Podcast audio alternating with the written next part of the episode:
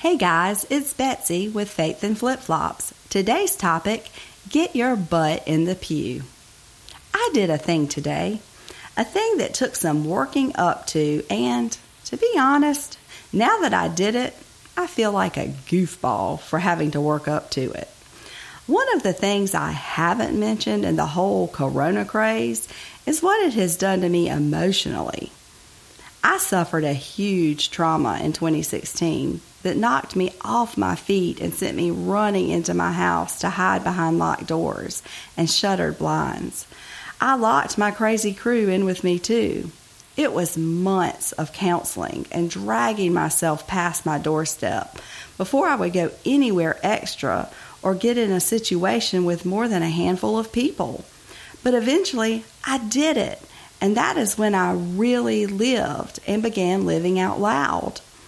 Fast forward to 2020, and the Rona sent me back into my home with its doors shut because there was an out of control virus we had to stop. Of course, I did my part, but that part ended up nearly putting me back into the hole I had already dug myself out of once. Inside my home is a safety zone. It is comfortable, full of the people and the critters that I love, and all of the entertainment one could ask for. Rona never shut my business down, but we did lock ourselves in and only met with clients via conference call. So that too was a safe bunker for me. I went out carefully when the restrictions were loosened. My goal? To live safely without living in fear. In theory, it sounded great. But my brain had switched back to four years ago, and my PTSD was taking a toll. I constantly analyzed what we should do and shouldn't do, what was safe and what wasn't safe. And we were doing pretty okay. We were stabilizing. But then mask ordinance hit, and the town went cray cray, fighting about wearing or not wearing them. The bottom line was I was going to follow the law, but wearing them is like having a hand clamped over my mouth and nose and will quickly lead to a panic attack. Talking about it didn't matter because the bottom line is that someone was going to say it was just an excuse to not wear the mask. In fact, someone did say that. Just as I stuck my head out to live safely again, whack I was hit on the head again like a whack a mole game. I had figured out how to order groceries online, and I pay for that convenience. I have taught myself to speed shop when I absolutely have to, to and involve little or no mask wearing. My children are back to their activities, including school. They're in a small private Christian school following COVID guidelines, and so far, so good. Now, this is my decision, and although I love you, I will not debate it with you.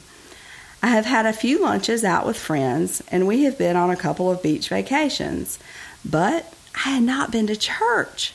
I know the one place I needed to be, the one place that could fill the void and right my boat, and I had not been. I could watch it on the internet, but it's just not the same. And being out of the habit of going scared me, as it should scare any of you that followed my pattern. Our church opened with in person services in June with all the COVID stuff you could ask for in place, which meant the kiddos had to sit with me because their department was not yet COVID ready, and the people were still iffy about things to do with children. I have a stage 5000 clinger.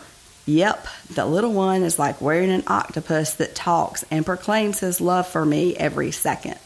The thought of having him attached to me and fighting my demons to wear the mask was just too much. It turned out that the mask thing was not even a thing I had to worry about, but I still had the stage 5000 clinger issue.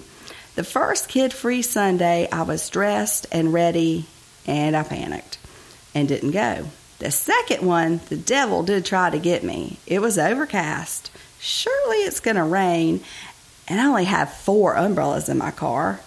If it rains, my feet will get wet and slippery. I might fall. If it thunders, the critters at home will need me. No, no, no. I ain't doing this again. So off to church for the first time in five months I went.